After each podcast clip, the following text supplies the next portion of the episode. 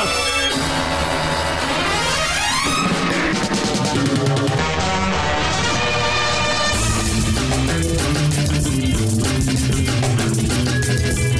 back to Optimism Vaccine. I'm Steve, and joining us from cyberspace, it's Adam Myros. Oh, it's uh, you kicked to me first. Uh, I, I we're back. We were promising a cyber month, but unfortunately, Jack is so consumed with discussing everything everywhere all at once that uh, we're gonna have to cut it short. We uh, we have to really dive into the deep end straight away. It's true. He uh, Jack Jack, who is also here. Hello, Jack. I, I am here. Uh, Yeah, it's a pleasure to he jack simply- into cyberspace with you guys. he simply will not stop talking about everything, everywhere, all at once. Guys, he- do you he keeps- understand what it's about? It's about experiences and feelings, things you wouldn't know anything says- about. He says, "Daddy, Daddy, let me let me suckle on the hot dog fingers, please, Daddy. Go to the A24 web store, buy me the hot dog men. fingers." You don't know what you're talking about. oh, is our life so easy? You don't know what it's like. You know? I fucking love people that were like melting down. I mean, everything, everywhere, all at once. It was nominated for like hundred things, and it won like ninety nine out of hundred things. And they're still But mad then- about what it didn't win or who won. They were mad about Jamie Lee Curtis in the Yeah. film winning ahead of another actress in the the same other category. person who got nominated for the same thing. They're yeah, they will never pissed. be happy. They're the most, uh, I don't know, it's super like, and it's the most chill film, but like, hey, maybe we should all be nice to each other and pla- like plaster over everything wrong with the world and put on a happy face. And their fans are just like, fuck you. It's Yeah, incredible. they're like a death cult. I, Of all the I'm so things. It's amazing. I don't participate in the discourse. I, this is all news to me. So far as I know, it's a movie that looks vaguely annoying that that the children seem to like, and uh, it won Best Picture. That's that's as far as I go on my everything great, everywhere the- all at once knowledge. Professional critics get like death threats for saying it's okay. That's that would like Yeah. the director has had to step in twice. One of the directors has had to step in like twice on Twitter to ask his fans to like tone it down, please. Real normal film, just just regular stuff, you know. So, sounds like It's the really only uh, the only way to win is by never watching it. Too I late. mean, yeah, you're gonna be in trouble, man. You're you're in film school with all those those young hip kids, all these fucking twenty year olds. That's their favorite movie, man. What are you gonna talk to them about? Well, this is why I don't want to watch it because I don't want to be like, well, actually, you're all dumb fucks. Uh, get old, and you'll realize how much this movie is not great. But I haven't seen it. Maybe it's great in my mind. You know, I've got a Schrodinger's cat going on here, so I I can get away with this. I mean, the funny thing about it is that, like, compared to other recent Oscar winners, it's really not bad. I mean, compared to Shape of Water, it's a fucking doddle to get through. Coda, that film Yeah. doesn't exist. Who knows? Green Book, you guys have seen Green Book. I'm pretty sure it's better than that. I haven't seen it. Uh, like, just just the the recent Best Picture winners have, with the exception of Parasite, been so shitty that honestly, it's fine. It's really not that bad a movie. It's just not a good movie but people just lost their shit over it because it's basically like Marvel but with an indie stamp over top. Yeah, that's all it is. It really is just a, a fucking like Doctor Strange movie, but you know, with with the hot dog fingers and A twenty four weirdness. That It's sounds worse perfect than Green. Book to me. I mean, there's, you got pizza, pasta, ravioli out there uh, saving the world, and you know that's what I want.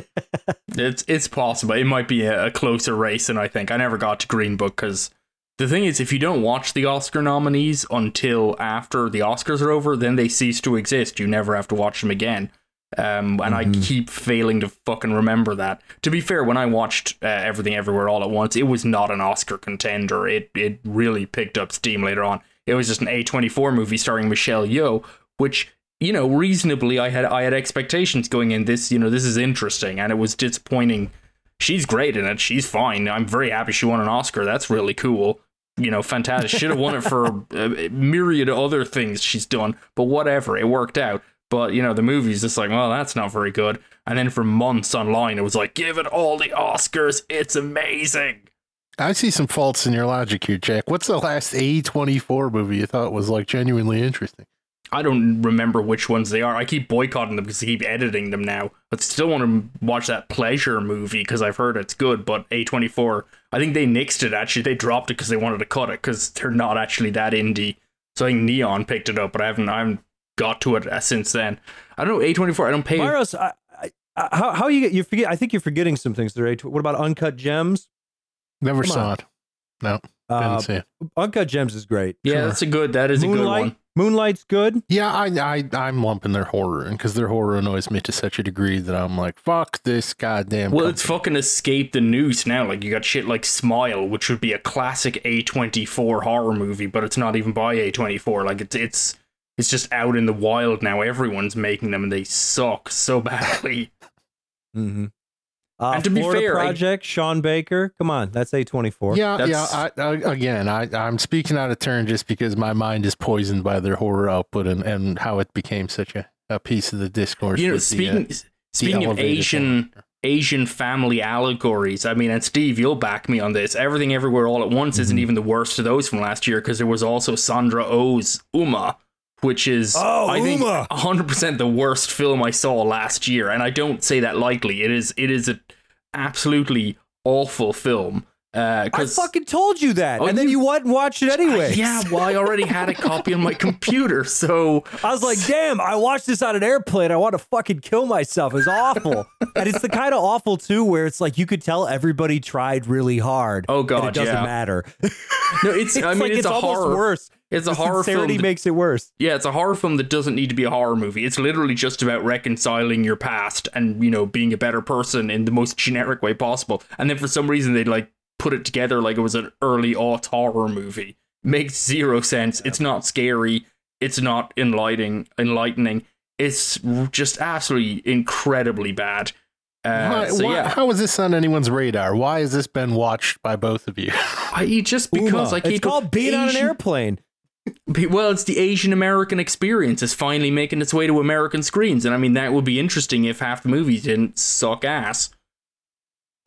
Yeah, pretty know? much. And for There's me, it was there. like literally, I'm on an airplane, and then I see a Sandra Oh led horror movie that I had never heard of that was released in like 2022 or whatever, and I was like, "The fuck is this?" and a normal normal Steve would be like, "Oh, I'm gonna I'm gonna look up, I'm gonna read about it," and then I, I probably would have said, "Not for me," and avoided it. But I didn't. I, I didn't because I was on a I was on a fucking airplane. What am I gonna do? So I just saw it and I go, eh, 90 minutes. How bad can it be? Real fucking bad, man. It's real, it's real bad. I gotta say, I, I'm in a special category in that I've seen fucking Umma, but not Minari, which is like I'm not, I'm not really doing the Asian American cinema thing correctly no. right now. So, man, I need to get right with with with cinema again. This is. I'm gonna fucking. I'm gonna tag you in some stop Asian hate shit right now, man. That's. I keep you watching watch these movies about the from wedding? Asia. That was, a, that was a big one. The Asians that got married. oh, Crazy Rich Asians. Yeah. yeah, no, that was a- well, oh, there was that. big. Wasn't there another one? Oh, that's the one I'm talking about. Yeah, The Promise or something. What was that called? I didn't see that one. People said that was good too. I never got. We're this episode is not about. We're we're we're supposed to venture Yeah. into the darkest depths of cyberspace, and we're talking Yeah, about the- the- Asian people on screen, which is far less speculative theoretically. Except Hollywood is fucked up. They, It- they it got to also helps that- cyberspace today's before they got to Asian is- people. It's about. It's it's about do you or do you not fuck with Crazy Rich Asians? That's that's the whole episode. It also helps that this is Uh, like the subject of the next podcast. Yeah, Who brought better. this up? Adam brought this up. Just, well, I just just brought it up Mm. to mock you for cutting short Cyber Month, Jack. I didn't cut. Well, I- can you fucking blame me after these three movies we watched? Well, two of them. One of them's you know debatable. We're on we're on the, the edge, but you know, I mean, once we start Hate to say it, venturing in here, the internet's canceled. I uh I had to go to a, a trade show for work, and they had one of those fucking robot dogs there at one of the booths. You know, you know what I'm talking about? The fucking Boston Dynamics fucked up like murder oh dog. fucking yeah, yeah, okay, yes, pretty soon Yeah. that's gonna be It's- a thing. for me. Every fucking Yeah, street corner. VR robot dogs that are gonna fucking maul you. I was like, I know what you fuckers are doing. Get that thing away from me. They're not I've gonna maul you. They're gonna shoot you with a fucking AR-15 strapped to their back. That's true. That's true. Uh yeah, so uh, we're we're trying to continue this cyber journey because obviously when we talk about uh 90s virtual reality, uh the cyber film craze, we're talking about formative action, formative horror, we got to talk lawnmower man, so we did. But then it's go you go, okay, after Lawnmower Man? What is what is the legacy the Lawnmower Man has left us with? And what a legacy it was because this is great too because not only is the world becoming enamored with the idea of what the internet is or what the internet can be and what virtual virtual reality is and what it can be, but at the same time CGI is is sort of blossoming into uh, you know digital effects are are really replacing the practical effects uh, of the prior era. So you're getting these Stone Age CGI effects mixed with uh, like an asinine uh, backwards and and look at like what the future of of online experiences looks like, and it's all wonderful. It's it's beautiful shit. I gotta say, and we decided to uh, you know ex- explore a few more of these and and figure out where, where are we headed where where did the year 1994 the year 1995 where did they think the internet was going to take us and i'll tell you where it was going to take us. We we watched the sequel to lawnmower man. And it was a little ditty called lawnmower man 2 jobe's war or beyond cyberspace if you're a fucking rube. And we said you know this is horrible. And not only is it horrible but it's kind of weird because where's jeff fahey? Like, here's a guy who will take a paycheck from anyone. And he was unceremoniously pushed out, or, or maybe said no because Lord knows it's the worst script I've ever seen put to screen. And what was he doing instead? And he said, you know what? I'm still high on those cyber fumes. So I'm going to do my own movie, star in a different movie uh, directed by Paul Ziller uh, about virtual reality. And here we are with a film called Virtual Seduction, a TV film, no less. And uh, I do prefer the original title, which was Cyber Sex. Very into that. Uh, I, I can't imagine why they would change it to Virtual Seduction. Instead. Well, yeah, maybe they were like contractually obligated to include some amount of sex if they use that that title. You know, I don't know. that's Yeah, TV and- and sex, unfortunately- though. Even then, uh, this Yeah, is this is doesn't even cross that line really. It it barely stumbles to any sort of sexual encounter whatsoever. Which is why it's really confusing that what we watch seemed to be labeled as some kind of extended cut. Yes. Yeah, there's just like they just start speaking Italian halfway through. I think uh, you know, is it the case they that maybe they padded out? Maybe this got a video release probably in Europe, and someone reverse Yeah. imported it, and like the Americans never saw those scenes because who wants to see more of virtual seduction? No one has watched this movie and wished it was longer. Uh, but someone No. someone brought back in the, the European extended cut. That's my guess. I believe the that's only reason I think of. exactly. I, I believe that's exactly the case. It, is this is a Corman picture? Uh and yeah, it was it was for TV here, and this is a slightly longer, and I mean slightly, uh, and not You would think if they were racier, uh, doing that though, they'd put they'd put actual nudity in it because to sell this thing as essentially a PG movie. I mean, it's PG thirteen because they acknowledge sex. It's just there's no actual sex in the movie. There's No. Jeff Fahey wearing roomy pants in one scene. That's about as close as we get to anything. Um, like in Italy, like Italy's not gonna stand for this. They've been making racy, insane, sordid shit for decades, and you know, passing it off as regular entertainment. Yeah, what was a It- TV yeah. movie in Italy? The Washing Machine. Well, yeah, exactly. Exactly. I mean, there's nudity in Italian advertising, let alone their Mhm. fucking movies. Yeah. Uh this one is yeah, it's it's dull, let's be honest. And it certainly looks like a TV movie. Uh two things you can count on though. One, Jeff Fahey, name a sexier man in cyberspace. You can't do it. Uh he's just absolutely drowning in cyber pussy at all times. Uh just just a beautiful man. And I love how they describe virtual reality in this movie. And it is described as more real than reality which yeah that's great. That's that's all they give us. Really really nice. Uh, but again better than jobe's war. If if you could choose your own sequel to the lawnmower man this is probably a better route to go down i think. Yeah, And It's a better somehow movie Myros, out of the three that we Lawnmower Man 2. watched this was this was like Myros's favorite of the of the movies no, it, it was right? not. It was it was my second favorite. I will say. There's a clear you were seduced by this film I mean, I, I think this is like a perfectly like fine movie as far as like TV movie standards go. I was like, I found it engaging enough. I mean, there's nothing really happening here, but it's it's kind of it's it's all Fahey. it's just like ah, I don't mind spending time with this.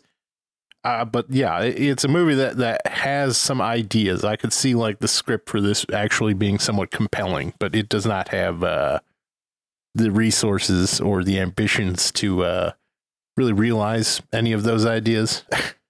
It just doesn't like. I mean, No. to make this as a TV movie. So I mean, run over the plot here is essentially uh, Jeff Fahey elopes with his girlfriend, uh, and they're going to go out and get married and go on the road. And instead, they get like held up by this thug, and his girlfriend is murdered, and he's beaten up, and he wakes up later, and his life is ruined because he can't get over this girl who you know he couldn't save and died. And so he just gets a job doing cyberspace testing. There's kind of a five year gap between those things. And um, he, he just does this, and he has another girl inside who's a reporter that he's kind of seeing, but not really. But as the cyberspace testing works, the cyberspace like links into his subconscious, and his dead girlfriend, ex girlfriend, starts appearing in cyberspace, and he starts being falling for her all over again, and has to make a choice between, you know, the real and the fake, etc. See, this And sounds of this is- compelling. what you just said. Right, exactly. All of this is viable, except that it's a TV movie. It's a movie that, like, it is literally, it's a movie about exploring the darkest realms of the human psyche, except it has to pass FCC network broadcasting standards, Yeah, which Mm-hmm. that's going to be a problem. It's not even a budget issue here. It's literally just a, they can't do anything. So it's pretty much just Jeff Fahey, like, looking vaguely uncomfortable while this woman shows up in his dreams. Is like, remember me? And it's like, yep. And then that's that's one scene, and then they they kind of dawdle around for a bit. They have a, a intrigue subplot where another company is hacking it, but it's not actually the other company. It's the company works for that's that's leering into this for some reason. I don't, I don't know if it's ever particularly clear. None of but none of it really fits together appropriately. It pretty much it's basically it's a softcore porn movie with no sex in it. And but otherwise Yeah. the pacing and the setup for scenes it literally cannot provide, which makes it frustrating. It's to me like where this movie falls on its ass because it's like it, it wants to be this psychological thing at its its heart, but yeah, it has to play by these sort of like very television rules, and not just eh, not just censorship, you know, not just in what it can explore, but also in like what it feels it needs to deliver to an audience, which in this case is this this fucking bullshit intrigue where the person who runs the VR thing is installing a separate chip a clandestine chip into the VR to, which is, I guess, what allows for the whole subconscious thing. But it's like, why? Like, couldn't that just be like, oh, maybe the machine is learning on its own, or maybe we didn't understand the repercussions? But it's got to have this fucking bullshit that's going to make the dads in the audience go, oh, now I'm intrigued. Tom Clancy must have wrote this or something. I mean, the dads are in the audience just going, Are any of these ladies going to take their tops off? And the answer is absolutely no. well, they're watching not it on. Nope, CBS Sunday happen. night. They know better than that, I would think, right?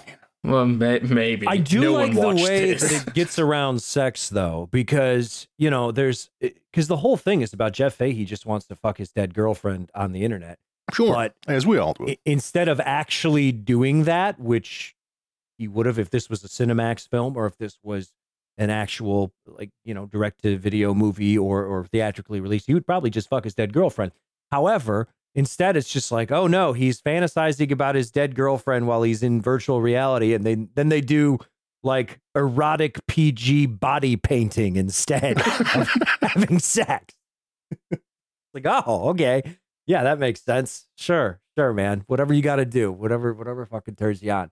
I was Uh, but- disappointed in, in one aspect in particular, and that is uh, Meshach Taylor, old Hollywood Montrose himself. Is uh, this is a miscast and a half? I don't know what the hell they're thinking, just making this, you know, notoriously flamboyant fellow just like boring scientist number two. It is is bizarre casting, and uh, it was a very disappointing inclusion of, of Taylor. He's a, he also way- one of the most confusing pieces in the film where um he's he's what he's able to watch Fahey in cyberspace on a monitor and that's his job. He's supposed to monitor Fahey's interactions because they're testing this virtual reality environment essentially.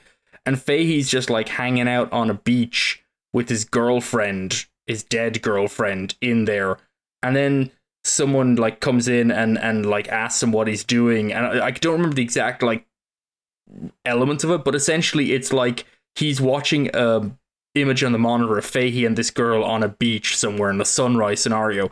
And then someone's like, Is he doing that in cyberspace? It's like, Oh shit, he is, as if he'd forgotten what's actually on the monitor and he was watching Fahey like on a beach somewhere.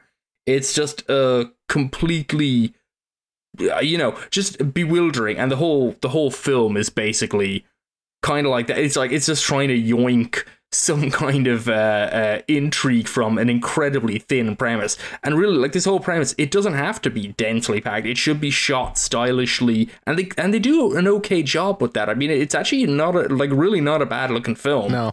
Uh, you know, for for its budget level, they got a lot of like gels on the lights to you know make it look a little bit you know giallo esque and stuff, you know. Uh, but you know, they just literally the problem is they just they can't they can't do the fundamental thing, which is that if you're going on a dark, sordid affair of the mind, you know, you you have to go somewhere. You can't just wander around that concept for ninety minutes. People will get bored, and everyone who's watched this movie would have to like. No one loves staring at Jeff Fahey that much. Uh yeah, Wow. fair enough. Speak for yourself. But it's it, it, it does go a long way. Fahey is doing the work here, and it's uh, yeah, it, a, a lot about this love triangle and the implications. It is stuff that I wanted to dig in on, and for for a good hour of the film, I was like, well, maybe this is doing something. And then again, it, it just it gets back to this corporate espionage horse shit. Like I have no idea what the finale of this movie is is meant to be doing. Like the big evil boss kind of comes in and talks about like military applications and manifesting death or something and i'm like what? Does he just want him to die in the machine? Or or does he want him to uh, to not die somehow? And i'm like i i literally have no fucking idea what is Yeah, being I- I- described to me It's it is very because because the whole concept is they basically they want virtual and by the way the virtual reality in this comes in like a giant like the fly pod. Like it's a whole pod that you have to stand in and it and their dream is that every home will have one of these pods alongside their TV you know it's going to become a household tech. Uh, but then the boss secretly wants it to dive into Jeff Fahey's subconscious for reasons that I is he I don't know is it military applications they never really I think that's this what thing. it, that's what is meant to imply toward the end because he he keeps talking about how he wants the machine to manifest death, and I'm like, does he Right. want does he want the machine to resurrect the girlfriend in the physical world, or does he want Jeff Fahey to just be killed by the machine? Because that doesn't seem like that great of a technological uh, jump forward to have a machine that could kill someone. Because that, uh, let me tell you, there's plenty of those. It's yeah, it's it's very confusing, and and along with the analog of ten- television, it would be like if you were testing television, you wanted to make a mass product for everyone, but you specifically were like, the military will give me money to make televisions dangerous and unpleasant. and it's like just you know the the application will come afterwards. Uh, is is very confusing, and they have this like danger. Like it opens with this like monologue, Fahey over empty streets, and it's like you know, oh, it's New Year's Eve, but no one's on the street, no one goes out anymore. And then it cuts back five years and the whole story starts, and it's kind of like supposed to set up this intriguing premise, which you forget about pretty quickly. Yeah. You kind of forget there was even a setup for it. And then at the end of the movie, it's like, it cuts back and it's like, remember the opening? And you're like, no, I don't remember, but I get, okay, well, let's, let's get back on this. And it's like, yeah, the, the cyber pods took off and no one goes outdoors anymore. I was like, okay, um, great. That's uh, not in the film. Uh, Except for me. Right. Me and my new girlfriend, we bang all the time in the real world. It's Like, okay. yeah, he's like he's just so man. He's the only man who has a girlfriend in the real world because he found out how dangerous dangerous his his ex girlfriend was. This is to be fair. This movie has some, um, you know, like a current day uh, analogs. I think for like Yeah. this really is to my mind a a tremendous vision of like the meta project mark zuckerberg and meta in that basically it's mm-hmm. kind of like imagine you can go to a restaurant and you could control your restaurant experience and you can pretend to eat things but you aren't eating them and you will still be hungry. And it's like that's that's kind of like meta. It's like imagine a product that's very expensive and doesn't really do anything. And sure enough, the only problem is that like we watched this movie like last week and frankly, that means this movie probably has a longer legacy than Meta has, which just fucking imploded overnight and no longer exists and is gone. Well, the movie is at, at least somewhat like prophetic eh, compared to something like Jobe's War, uh, which seems to have no understanding of, of what the implications of, of increasing technologies are. Like this is is really about the social destruction that could be wrought by modern technology and the dissolution of like actual relations in, in this physical space. And Yeah, that, I mean it's it's yeah. basically about porn addiction, but they can't put sex in Right, it. yeah, which is it, yeah. It, again, it's a movie with ideas. It's a movie that is uh again, it, it probably aired on fucking syndicated Family Channel or something. So uh, it it was not allowed to explore those ideas in any way, and is therefore. Yeah, watchable, but n- not not exciting or uh, you know titillating in any way. Despite the fact that it is called both virtual seduction and cyber sex. Cyber. This is the one Italian movie, or the one movie that was released in Italy, that the producers should have gone and just put hardcore inserts in. They didn't have to do it with Oh, yeah. Caligula. They should have done it for this one. Absolutely. If this movie had hardcore inserts, it'd be. I, I mean, it, it'd be way more solid. Three out of five if it's got. If At it's least got there's some surprises it every time we stands cut now. to it. You'd be like, "What the fuck is happening?" That would have been something. Yeah. I know, just kind of jolt me, jolt me awake. Uh, well, you know, let's go from a movie that that has some ideas to a movie that thinks it has some ideas, but boy, are they dumb. let's talk about Cyber Vengeance. What a picture! I thought this would have a lot Ah. more cyber to it than it actually has. Um, Uh, or or more vengeance for that matter. It's right, really there's not a lot of- neither. There's a bit of vengeance towards the end. They just in, they drop a new character in towards the end, and she has like a vengeance mission. Yeah, if Uh, only kind we of. had any concept of who she was, or like again, it was it was all just so vague the entire time. I'm like, oh, that guy's in a wheelchair. Uh, I, who knew? I I don't fucking have any. Was that a reveal? I don't know. I think Steve's confused like uh, me enjoying uh, virtual seduction with uh, me actually just hating cyber vengeance much more. Yeah, that's probably true. Uh, Cyber Vengeance, if you're if you're unfamiliar, this is a uh, a 1995 DTV film, and it is an oddity and a curiosity because it is simultaneously dirt cheap looking, and yet there's so many things that pop up throughout the film where you go, "What the fuck? That had to cost a fortune.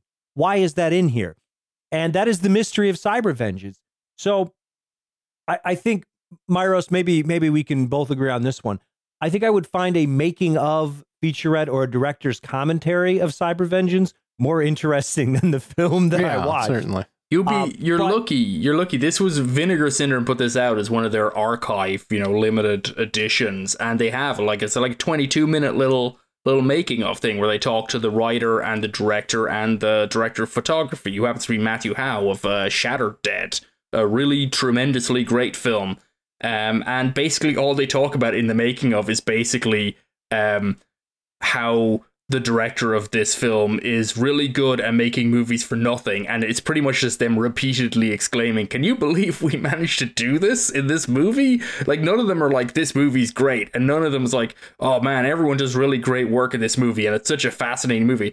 They don't you know they understand that's probably not what they're doing. They're more like as an exercise in low budget filmmaking this is a really tremendous, you know, stretching of the purse strings. Like they've they really like they found a dude who had like recreation biplanes and they managed to stage a dogfight. They have a World War II scene. They have a, a Vietnam War scene. They have a martial arts section. I thought the whole thing was going to be a martial arts movie based on the the advertising for it. It looked like it was going to be like another martial law or you know something like that or talons of the eagle but with like a cyberspace element but no that's just the first 10 minutes of the movie which personally i think is probably the best 10 minutes of the movie because it's just absolutely ridiculous there's a bunch of guys Oh, doing the worst fight choreography you've ever seen but in like the little castle that's in central park um and i can I only love imagine this the nerd shit. Oh yeah, it's it's great. And there's a lady tied up and a man trying to like hold a burning spiky jar over her head and it's too hot and he can't keep holding it but if he drops it it'll it'll smush her head uh, it's it's very mm-hmm. exciting and her and her and it introduces us to our lead character who is and I, I feel unkind to this in learning that the, the poor man has passed since uh, quite recently, but uh, he is not a leading man, like leading actor guy. He's just some dude. I don't know why he's the lead actor in this thing, and he's just basically likes VR games. That's his characteristic in this thing. He's like he's like the proto Reddit guy, you know? Like he's he's playing this video game, and first of all, uh, this like this is one of my favorite little details of Cyber Vengeance he's in this video game and he's wearing like a gi and like a fucking karate belt and he's fighting like all these muscle men and trying to save a princess who's like wearing this sheer shirt so you can still see her boobs and it's it's just masterful filmmaking. And he's out there doing his karate moves, but he only has a purple belt, which is like fucking like mid-tier karate. he doesn't even have like a black belt. And he's out there doing his shit. And then when he comes out of like the virtual zone or whatever, the first thing he does is he calls up the company and complains because someone was in the video game, like one of the bad guys was doing a, a, move that wasn't authentic to the time period. And he's just like, yeah, just so you know, like I know a lot about this stuff. And he was doing drunken monkey style. And that was actually 2000 years after. Just this beautiful, beautiful Reddit energy that he's just, you know, really, really shoving the yeah, And that's what he looks look. like too. And then there's like there's like cyber within the cyber too because then he like wakes up from from that and and there's like a, a hot chick who wants to bang him but that's actually his virtual girlfriend and he's got a real girlfriend so then we're treated to him like dry humping his couch seductively Right, yeah, it sets up an amazing great. sequence where where his his real girlfriend comes home to find him literally dry humping the sofa with a headset on and we're supposed yeah. but but our sympathies are supposed to continue to lie with this man which is a, a daring mm. gambit from a script perspective i can tell you and it doesn't work really doesn't work at all also there's this big reveal with his girlfriend at the end that makes perfect sense because like when he snaps out of the the virtual reality like cyber sex thing and then he's back with his real girlfriend you're like oh she's super hot what why what is he doing like right. and then you find out at the end that she's been like deceiving him the entire time. yeah she's time, basically but... sharon stone in total recall um,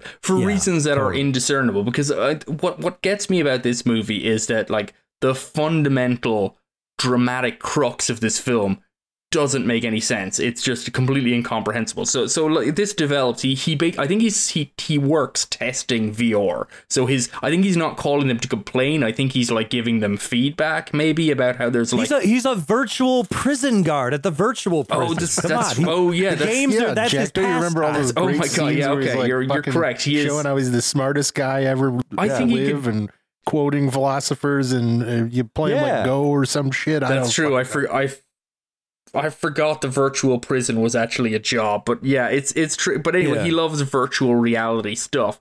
But he gets roped in because Robert Davi, who filmed for a day, um, they got him for a day, and um, he is the evil owner of this this virtual reality corporation, which runs the virtual prison he attends, but also makes these virtual virtual reality games.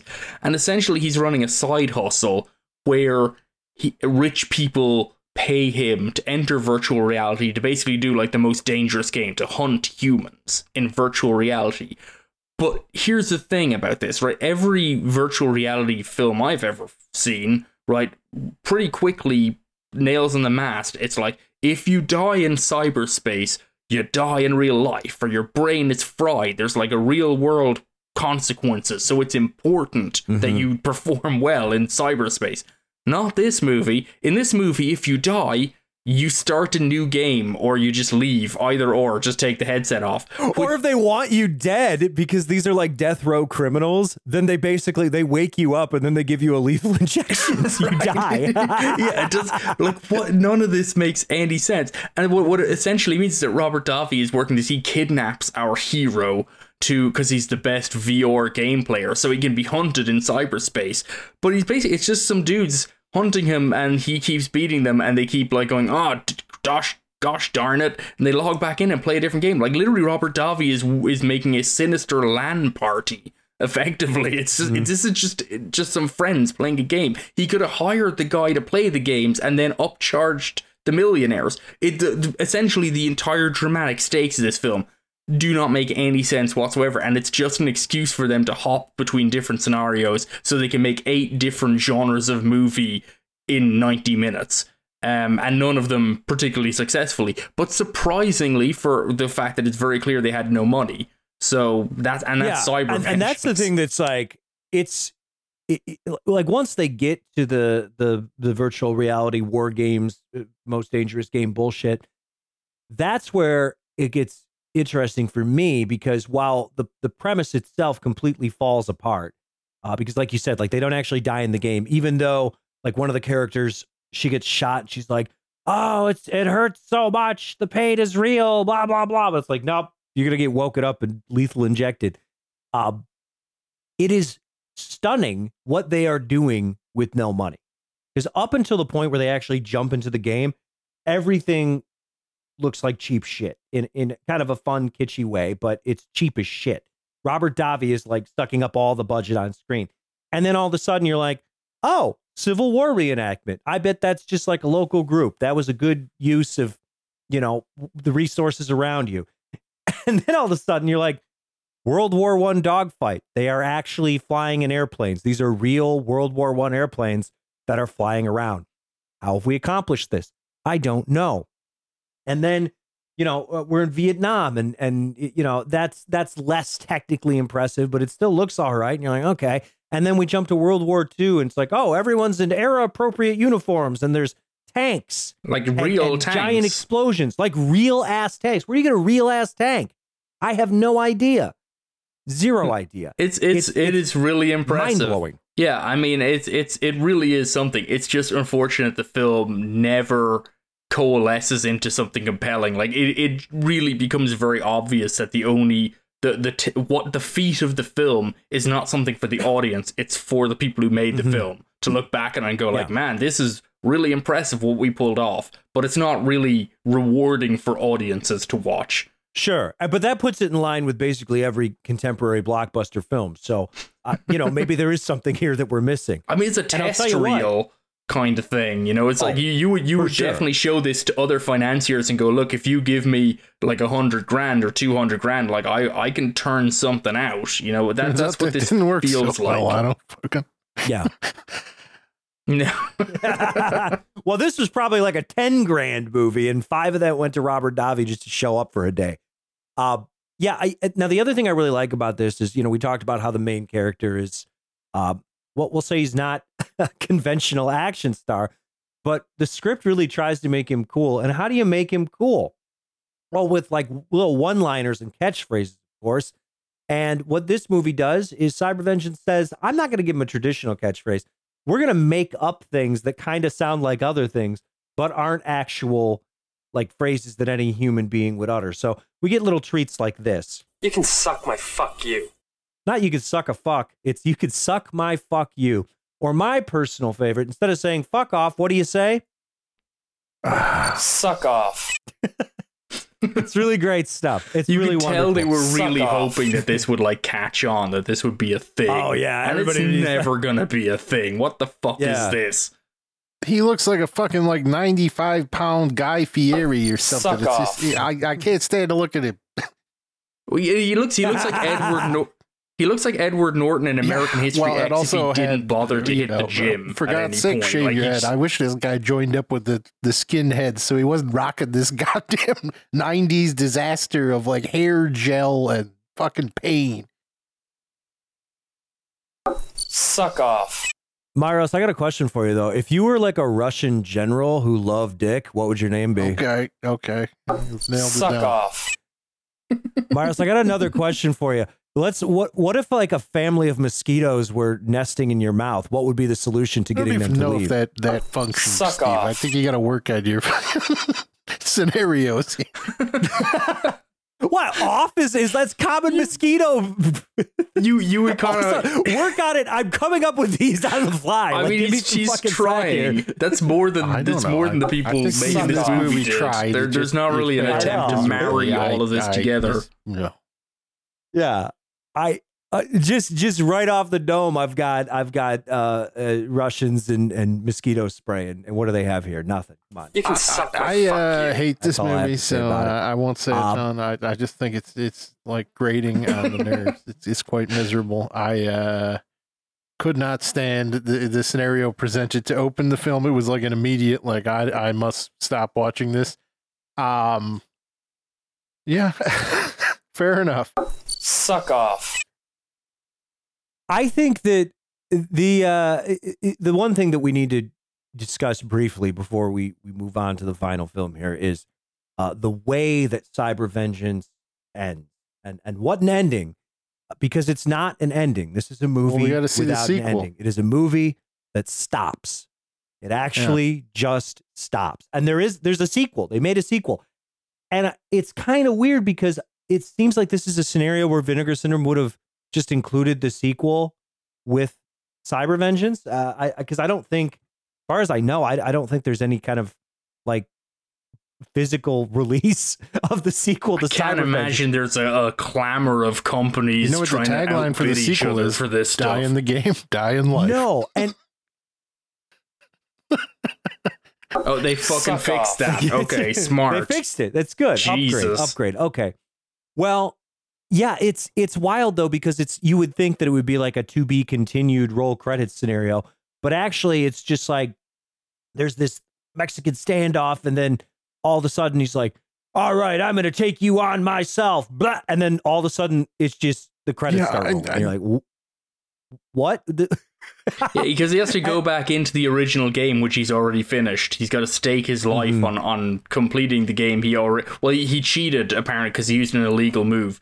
Is that relevant? I have no idea. I don't, It- the I- whole yeah. thing, the whole framing story is a very difficult point. follow from the get. Like, Yeah. what the fuck is the protagonist even doing in this scenario? Like, I, it, uh, uh, it was stated that he was kidnapped. Was he? I, I don't even fucking have any idea. He, it's like he's solving some, he's solving some like fucking. They made him sit down. uh, ARG or something. He's going around trying to crack some mystery. I don't even know why. And then when he does, it's just like surprise. Now you're at Robert Davi's house and he's gonna kill you. It's like what? I would love to go to Robert Davi's house. It is. It's really confusing because like he runs. He he's a guard in the virtual prison, and they don't really. There's no particular explanation why the virtual prison is is a Or thing. why would they 'cause need it a hardly guard, saves much more space over a real prison. You know when they cut back to the main thing, or or indeed why they would need a guard. There's guard. only three yes. people there. yeah. Uh, so he he does that, and he's he's in in the virtual prison, and then I guess it I guess the reveal is that Robert Davi also runs the other stuff or something. I, like I don't really know. It, it is very very confusing, and the three the three antagonists, the bad guys, are like one of them is German. I think he might be played by the director actually, and then there's a guy doing the wor- one of the worst Southern accents I've heard of recent times. Um, Yeah, his boss, his supervisor or whatever, who's uh, also in with the rich people for some reason, even though you, you wouldn't think he would have tremendous wealth. He seems to be a middle manager, Yeah. but here he is. there you go. You need three. It's a rule of three, and it's that's basic filmmaking. So you had to have three guys, and they just yeah they just jump through different things and fight, and you would wonder why they aren't just ha- they all seem having a grand old time, and that would suggest that they could have just done this anywhere. Basically, this this is just this is literally just what people you do for fun in the nineties. I mean, people had Age of Empires, and they they hook up their computers and they would play it, and no one died, but someone won and someone lost, and that's basically what they've recreated in this movie. Again, this Uh, movie yeah. in one word is perplexing. But uh yeah, the fact that some of the scenarios are like they had resources, right? They they obviously had some cache of research uh, resources that really enriched the flavor of these. And then you have stuff like the the fucking I I'm not sure they never really uh settle on whether it's uh, the French and Indian War or the American Revolutionary War. But that sec- that section looks like complete fucking ass. It just looks like the a bad guys a dressed as bad like riverfront like historical recreation club or something. It's like why why do we need this? Why didn't we just leave it at the to extend the segments where you have the cool things? Don't put in this fucking garbage. Dude, what about fucking the Highlander part? The Scottish sword fight? Come on. That, that's great. Oh my god, that sword fight is that is actually one of the worst sword fights I have ever seen in a film, which is really saying something. It's there's a low standard on those, but that is just like the choreography action stuff in this is like what's what's really funny is like the dangerous shit in this movie is not on camera. Um, Matthew Howe, the, the director of photography, in that little making of segment on the on the Vinegar Syndrome disc, notes that uh, to shoot the dogfights, they strap themselves into the back of these biplanes with a camera, and he found out after they'd taken off, he couldn't turn the camera enough because it was strapped in. So, or he was strapped in, the camera was strapped in separately. So he took his harness off so he wasn't strapped into the plane, but the camera still was, so he could shoot that shit, which is obviously extremely dangerous. And I'm just trying to imagine imagine dying to make cyber vengeance. What like how would even eulogize that? That would be you know you, you just have to run with the oh he died doing something he loved apparently. make this movie. Uh, God, if, if his go. widow, if his widow saw cyber vengeance afterwards, she'd be so fucking mad with him. So maybe the maybe the director would like show up at his at his funeral and give like a weird eulogy, like uh, like John Landis did after he killed people.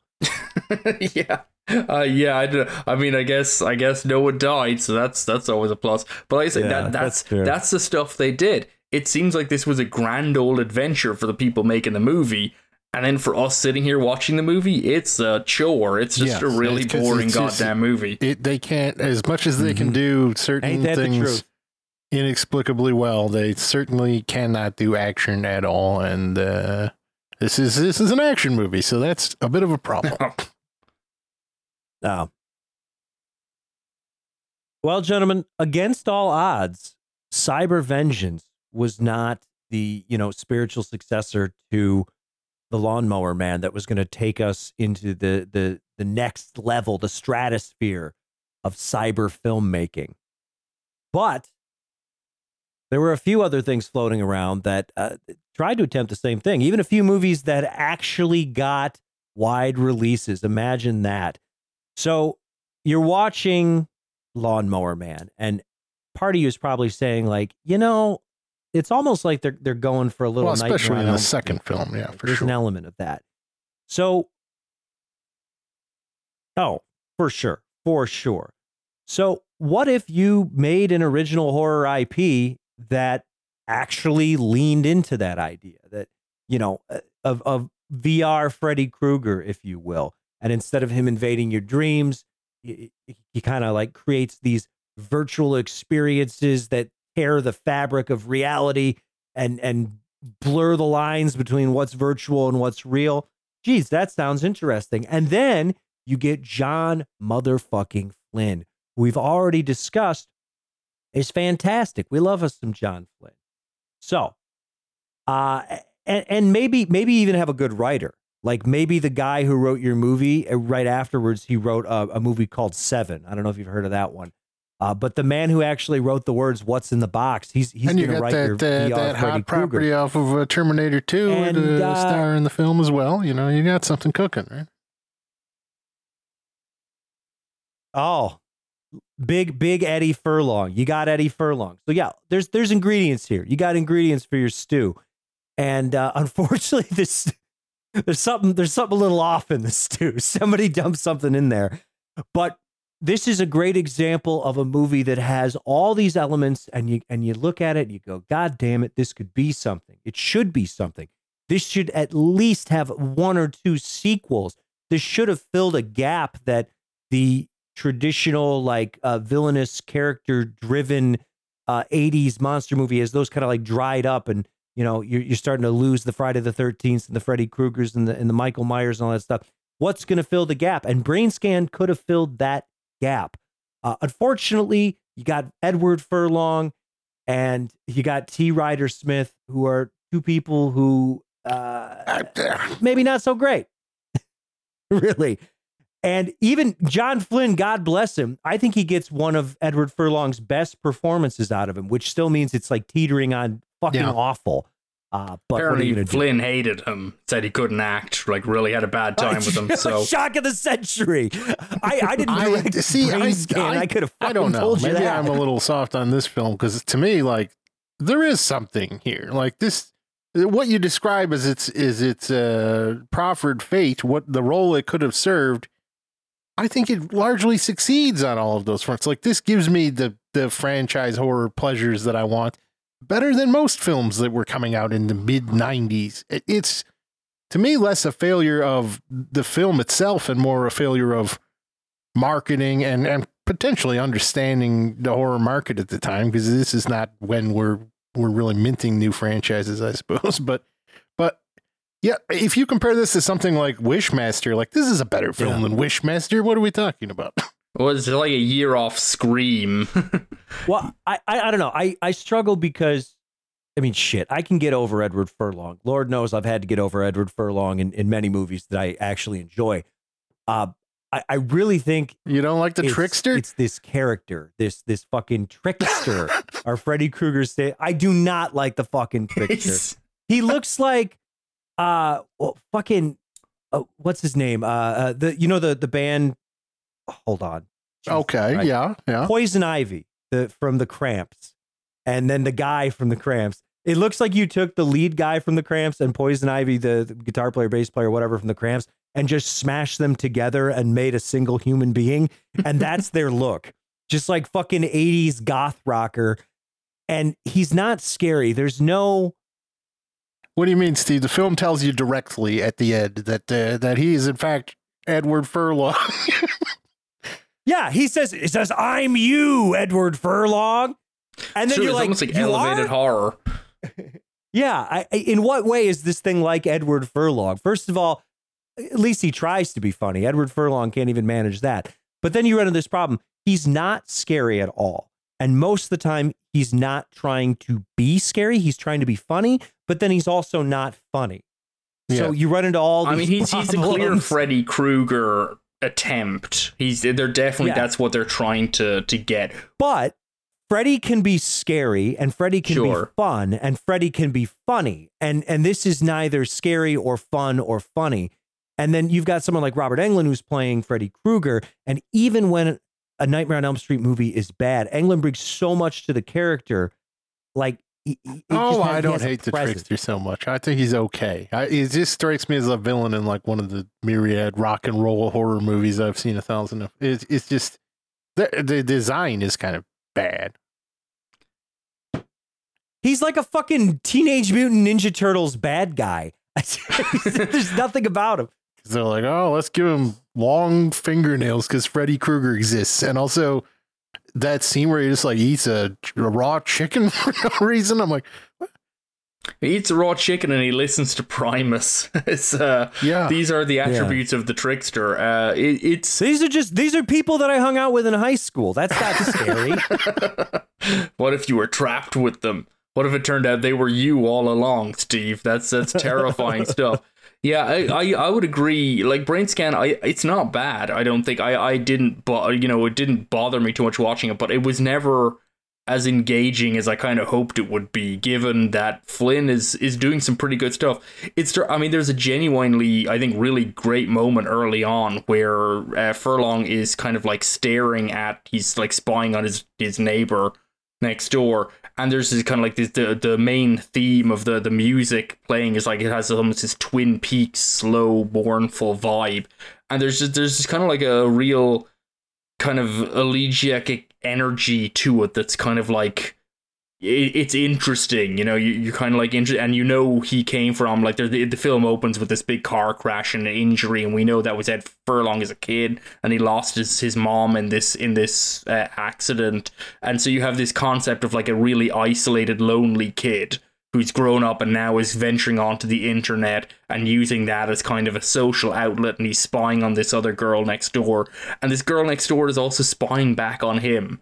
And there's you know there's all these things that are established that are immediately like interesting and possibilities abound. And Flynn is a, a real Mhm. filmmaker. He he is actually teasing this out well um, with the you know using using appropriate weighting of the scenes and the cuts to, to create this kind of back and forth tension but the film then just kind of falls apart at a certain point, or you know, or at least in a, it doesn't it doesn't get out of like second gear. It it doesn't really Yeah. elevate itself more and more. It just kind of falls into genre trappings of like it's a race against time to beat the trickster and save the girl next door, and it just sort of like Mhm. it it doesn't it it doesn't really find a, a kind of resolution that's satisfying.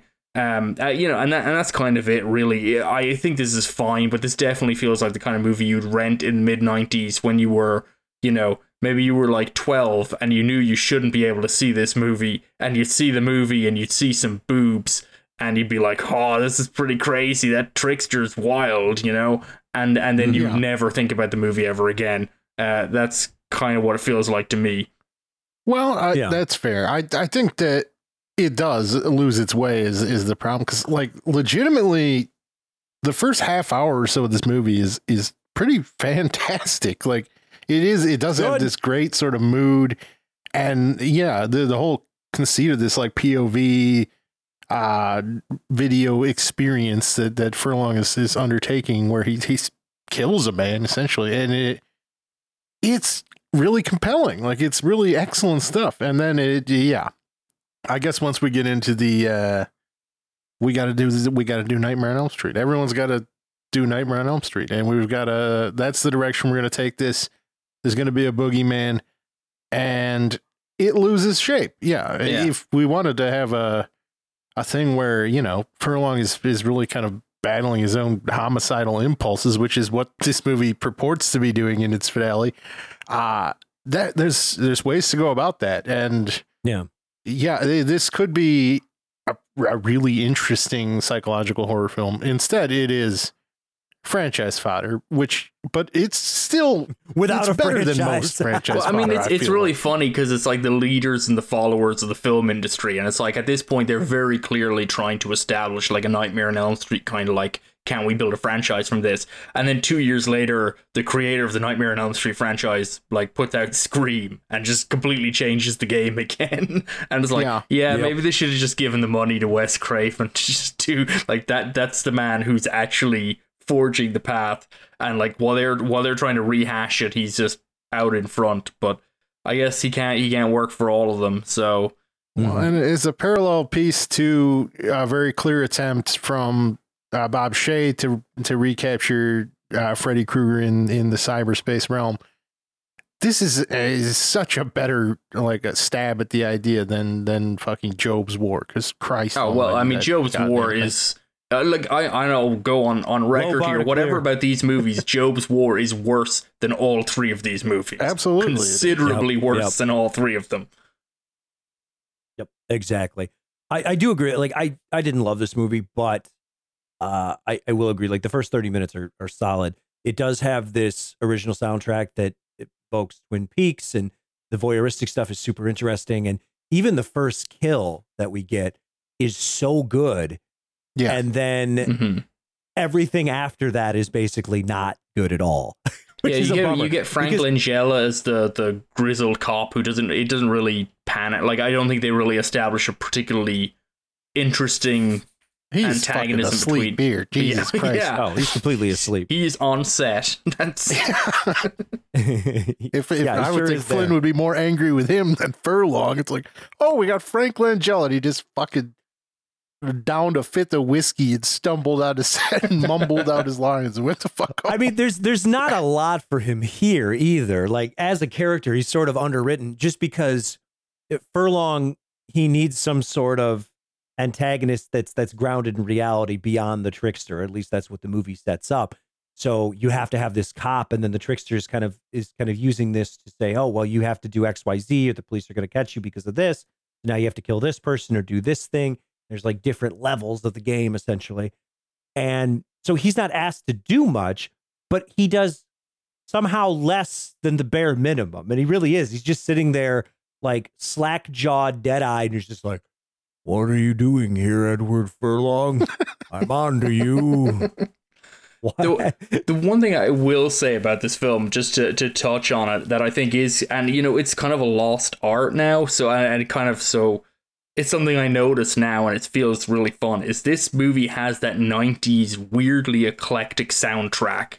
You know that movies used Oh, to movies used so to good. build soundtracks, and they just don't do that anymore, and it's a goddamn shame. And this and it's got an intro for particularly for like 1994. We've got like Butthole Surfers. We have Pitchshifter, who I didn't know anyone really listened to Pitchshifter prior to their like 97 album, whatever www.pitchshifter.com. That was when I found out about them. Then when they Good hit the new cyber metal phase, yeah, exactly. It was like a cyber album. Uh, we've got um fucking Tad are on this, which I don't think I've ever heard Tad played in a movie before.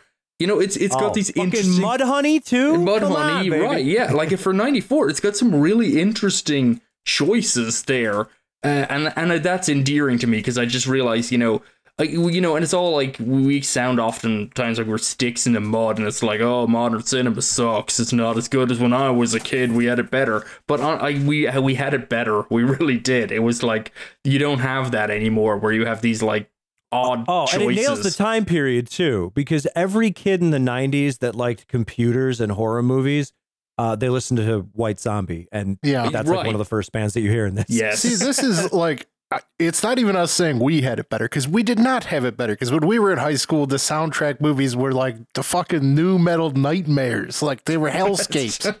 it's the we people who were like worse. 10 years older than us had it better. They had Yeah, it better right. there was a, fucking there all was a blurring period. There, there was, you know, you'd still pick up the '90s stuff in the video store. You catch it on TV. You know, nowadays I don't know what they're catching on TV anymore. It's either like full, you know, nostalgia shit. I'm shooting like like whatever Shawshank Redemption stuff still plays on repeat forever, and then it's just what like fucking How to Train Your Dragon and and Marvel shit all day every day. I don't know, but you know. Can, Uh, can popular anyone even film, How hum to a Train Your? Dragon. Jack's pulling out like a 15 year old. yeah, there's like four of them. Yeah, but you Very know, popular. of, of that era. You know, like I, it just you know, it's not. It's no one remembers the music from these films, do they? Can I like Marvel movies? Can anyone hum an iconic theme from a Marvel movie? No, or, or a cool No. needle drop. Are there Well, needle I drops? mean, Actually, there are. Uh, yes, Jack. fucking, I think you, you may be familiar with uh, the work of James James- Gunn, which is like an James Gunn entire did, film it's- it's series like- built around needle drops. That's true. That that is complete. Yeah, but they're garbage because it's like rather than like weird cuts, and you're like, who the fuck are they? And it's like, who who is Pitchshifter? Who is White Zombie? Right? Instead, it's like, oh, it's music my dad likes. You know, it's like kids show up and it's like, oh, ACDC? Who are they? It's like everyone fucking just turn on a classic rock radio. They still haven't gotten over that. Yeah, it's, it's, the doing a complete opposite. It's, it's like it's Yeah. pandering to nostalgia and using. Oh, it's like remember Guns and Roses? Like, yeah, we all fucking do. Just, like, it, they were huge. You know, you can't do that now. You're supposed to find the new band that's Guns and Roses. Well, whoever the hell they Uh, are. perhaps that's a, a Although, broader critique know. than the, uh, one of the film industry. Is uh, there is no such thing. It's like who's the biggest rock act of today? It's like uh, Metallica or Godsmack. Those are legitimately the, the two most popular rock bands is- in America. That is one of the things I, Oh I my have been thinking about uh, recently was just realizing that like I think Queens of the Stone Age are like uh, to my not like the last guitar band. Uh, who replaced them? Anyone? I like, um, maybe it's a blind spot for me. And there's some like in the in like the the like metal sphere. There's a couple of other like prog metal bands that have some like bits and pieces like Blood Incantation. I think they're like the most recent band I have heard. That I'm like, oh, you know, they sound like something a bit. Not necessarily what I'd listen to every day, but like rock music's dead. Yeah. And you know, okay, Yeah. fair. Maybe that's you know, maybe there's a reason for that. But I, you know, there must. I. It's not really dead. There's still there's still got to be people with guitars and drums meeting to make a mean, noise. You would you would think, but I, I agree with the Queens of the Stone Age remark because it's just like you have to make like good music with guitars, but also I want to believe that you can beat me up. And I know that Queens of the Stone Age can beat me up. Whereas like, oh, look at look at like, I don't know, best selling uh rock bands right now. It's it's either fucking old dusty nu metal assholes or, you know, like classic shit like Metallica or like uh, newer rock bands like fucking Greta Van Fleet. I could beat up that entire band, and I I I, I can't fight anyone. I would I would murder them. I would just snap them like like kindling, and and then or there's the uh what's what's that band? They just won a bunch of fucking Grammys. They're called like Manskin or something What like that. That's probably not even how you pronounce it. They're like Swedish. Google Manskin. Hit images. I'm not even kidding. It's like Manskin, but it's got like a like a weird like open circle over the A or something like that. But Oh, okay. Uh, Yeah, like, I freely admit, I I'm not like the source for the go-to source for new music, but it just feels to me like I no, mean, they you watch they new, won they won a bunch of Grammys, right? And I was just like, oh, is there like an actual everyone wins that- Grammys though. I sure, sure, not a legitimate uh, award show at all. But I'm like, okay, is there a, a rock band that exists that I'm not familiar with because I'm an old crusty piece of shit and I'm missing out?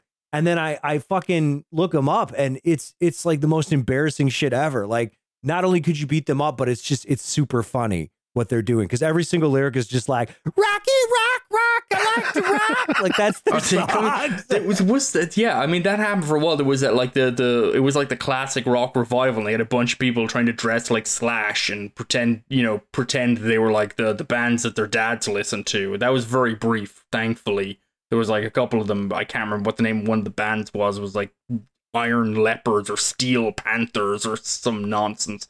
But anyway, to get back to the point, you watch a movie nowadays, a genre movie, like you you watch like like I watched John Hyams Sick a while back, and not a bad movie, pretty solid low budget horror movie, uh, and John Hyams knows what he's doing, so you know good, you know this is good stuff. Wait, is it Peter Hyams? I can never remember Father the Son. John Hyams is the younger. He, he doing it. It's great, but there's no there's no needle drops. There's no you know, memorable band being given a chance there, you know, and it's not happening in the if it's not happening in the horror space, it's just not happening. Yeah, I think a lot of it's the, you you know? know? the industry a lot. Like record labels are not fucking combing for underground acts to push in films. Like that synergy is is gone now. Again, it just, it just kind of comes back it's to uh, you know. imagine being, uh, you know, a 13 year old in the late 90s and hearing fucking Godsmack's whatever and just being like, yeah, this will be the biggest band in the world for the next fucking 25 years. It's like, what the fuck has happened to rock music that this band has like Yeah. fucking uh, 20 weeks atop the, the billboard charts in the year of our Lord 2022? Like, what, what the fuck is happening?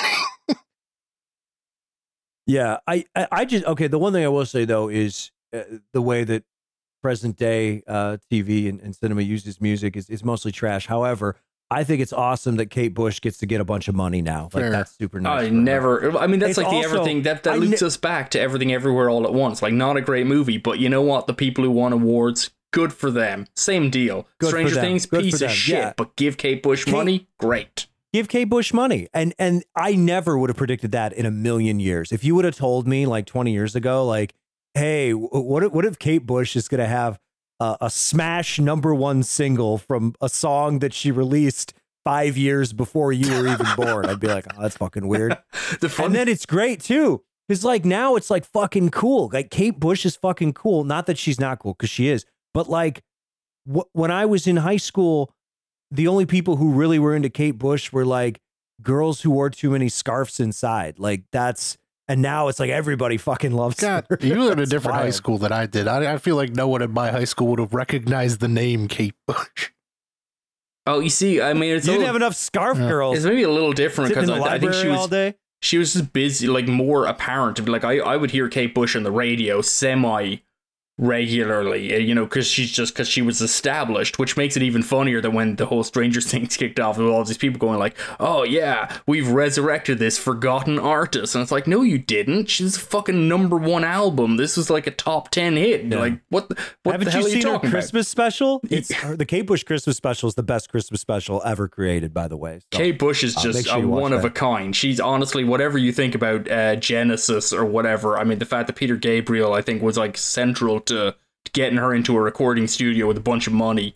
That's that's a gift to us all. So you know that's probably worth Yeah. one too many shitty prog rock albums.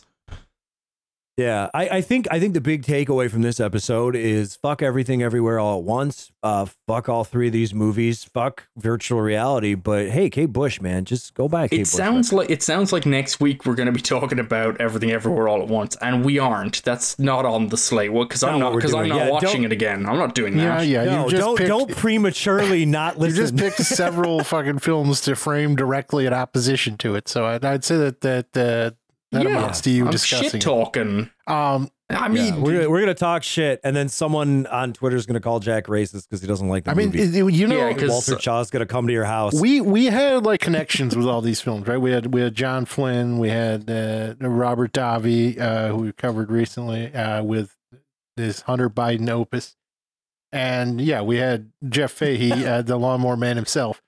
But I, I note that we missed one, and I Jack may have seen this movie, but to me, I, it feels like maybe we got to do a Patreon bonus because there is uh, another friend of the show, good old Jalal Merhi, uh, also has a, a fucking cyber film.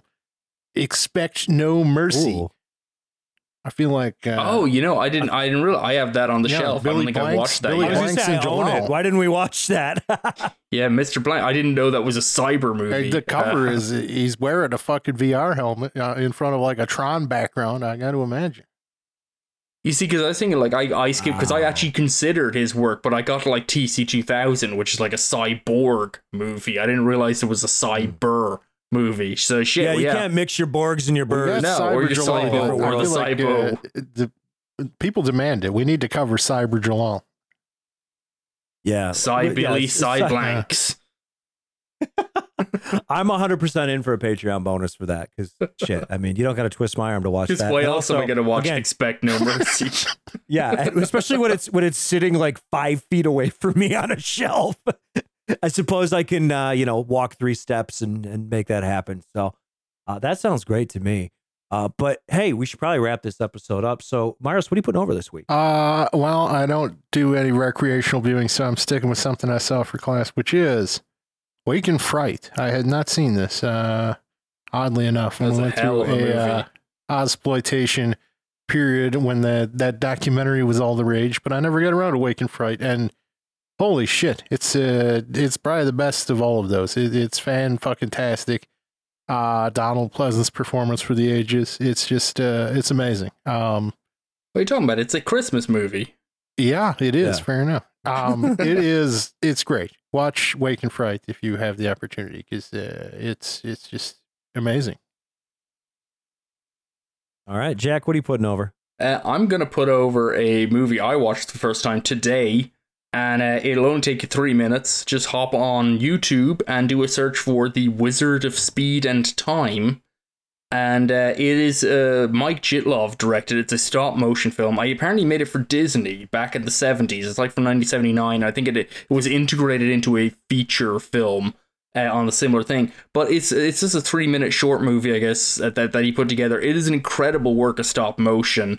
Uh, in which a guy in green outfit basically just like runs around like the Flash, and there's a musical number and there's cameras dancing and the guy's lip syncing in stop motion, which is I can't think I've seen too much of that. Just a really fun, tremendous example of stop motion animation uh, that you can just watch on YouTube for absolutely nothing. And like I say, it's it's three minutes long, so that's you know you don't you don't have to divert your life for too long for this one. So yeah, the Wizard of Speed of Ti- Speed and Time.